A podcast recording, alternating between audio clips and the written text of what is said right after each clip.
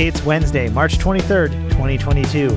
My name is Mitchell Tulin, and this is the Daily Download. Support for AV Nation is brought to you by Extron, industry leading technology backed by world class support. Today's Daily Download comes from AV Week 522. Tim Albright is joined by Erica Williams, Tom Milner, and Nick Milani talking about data breaches. Nick Milani starts off talking about the need for data protection for those affected when breaches occur to protect clients from further harm there needs to be data protection in all the countries. And the EU is so far advanced in what they're doing compared to the States. You know, there would be financial repercussions if that was a European based company.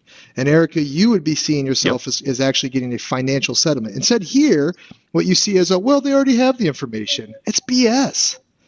we have to stop accepting that. This is not 1995.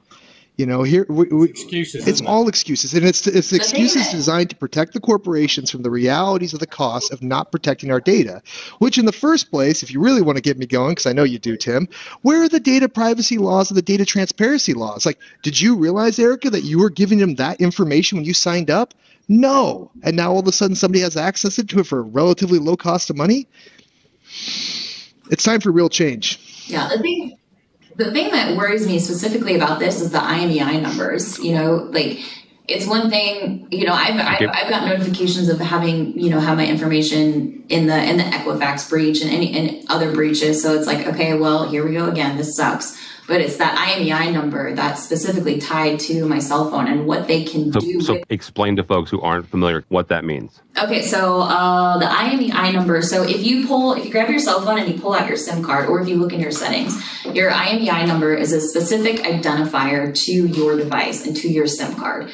So when people have that IMEI number, they can essentially spoof it. They can swap it out. They can deactivate your cell phone and start using your information and your data. And they've already got so they use it for really, really intense social engineered phishing scams.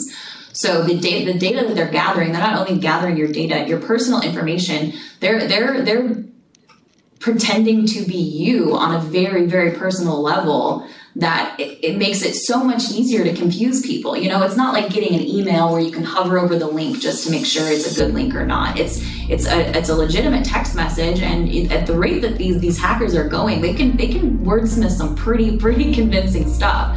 So that that's that's the scariest part about this T-Mobile hack is that is that IMEI number piece.